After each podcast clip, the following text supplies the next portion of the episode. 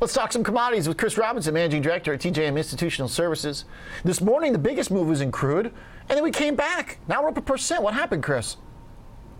You know, it's a Sunday night trade. It's the, the that's number one. And number two, uh, it's this time of the year where between now and the Super Bowl, we talk about this a lot. This is the hardest trade of the year, and um, you, are starting to see it in a lot of commodities. A, a big whipsaw in wheat, big whipsaw in uh, soybeans. Really, soybeans had a good good recovery. Crude oil, it's got to be the China lockdown, right? That's that's really what happened. Also, we went down and we tested, um, you know, old highs um, from October of 2021, 73 bucks. Of course, the whole world knows that we've got the Biden put right between 67 and 72. Are they going to get to buy 180 million barrels of oil and refill the strategic petroleum reserve? The market seems to think so. We went down there, so and you know bounced. So that may be what we kind of chew through here between now and the end of the year. Okay. So if we break lower here, what's it telling us uh, if we manage to chew our way downward? Well, I mean, I think they're going to go try and fill those all the all those buyers down there. If the, you know, if if the government's to be believed, they said they want to be buyers between 72 and, and 67, which comes out to an average of 70, right? 69 and a half. My question is, once that gets filled, then you know, is there going to be support under that? Um, we've already given back pretty much um, more than 70% of the rally that we had. Uh, you know, we started this whole thing at 60 bucks about a year ago. Then we blew up on the Ukrainian thing. We've come back here, you know, to this uh, this 70 level for a long while. We've been spinning at 80, but it makes it very difficult. No two ways about it. You go to bed every night. You've got a $10 window of possibilities, and it just this this is a market where you have to have you're either using options or you've got to have very tight stops and it's and by no means i don't care if you're a bull or a bear it's very difficult trade okay uh, the china uh, impact uh, is kind of bizarre because it seemed like this morning that was one reason why crude was down. Then the chinese stocks came back. Crude comes back with it. I guess maybe not a coincidence. Is there some uh, do you buy this logic that maybe protests will actually maybe ebb the zero covid policy a bit so that activity actually starts to flourish more? Or are we getting a little bit crazy here? Well, you know, it's it's interesting. When we opened up uh, last night, that was the, the, the, the, feeling really if you looked out on, on the whatever pre-market calls we should be higher because they're not going to continue these lockdowns these protests. And then you saw what happened. That really hasn't gone away. So tonight when we go to bed this always happens at 3 o'clock in the morning. So if you want to get up at 3 o'clock in the morning 4 o'clock in the morning you know that seems to be the window where we digest what's going on with china.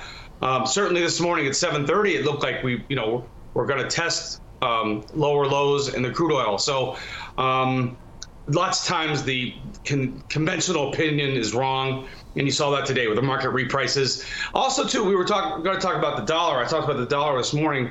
Um, you know that that again, what it, what has it done? Two years ago, two and a half years ago, we were at four and a half year lows, 89 cents, right? We went to 114 and three quarters. Why is 115 such a big number? It's that 38% retracement. Uh, excuse me, 105. The 105 uh, level is a, a, big level. We tested it again this morning. We bounced off it again. So you've got all this stuff. You've got the headline risk with China. You've got technicals, and you've got thin markets because it's, uh, believe it or not, you know, it's the holiday. We're getting into the holiday markets where you get a lot of activity on the opening and a lot of activity on the close. And in the middle of the day, it can be very, very um, volatile.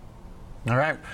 Uh, as we get um, the dollar hanging in there, I guess um, crude and the dollar uh, have kind of lost that correlation over the past year. But uh, if crude can stay put where it's at, does the dollar also have a little buoyancy here?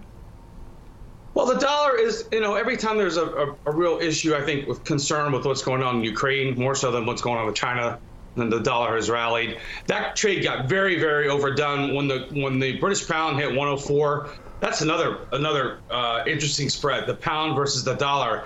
That's been huge. The, the pound has given has as of this morning was almost halfway back of what everything had lost in its last down move. So that's been a good trade for anybody out there that looks for those types of relationships where the, the inverse between the, the British pound and the U.S. dollar. We've also seen some carryover. Finally, starting to get some more movement, at least in gold. Uh, it's probably not the way most gold bug, bugs are hoping for. You know, that people will look for, for much higher uh, prices of gold. But yes. I, and long story short, I'd say that I would be looking at the dollar. And the, the interesting thing is going to be if, if 105 fails, if the dollar goes lower, you know, will that help turn around some of the, the sell-offs that we've had in commodities? Saw a little bit of a rally here in the in the beans as the dollars got the dollar got a little bit weaker. Uh, that's one commodity where our exports have been really good. They've been terrible for corn and uh, for corn and wheat in a relative basis. Uh, the one thing that exports have been okay in has been soybeans. All right.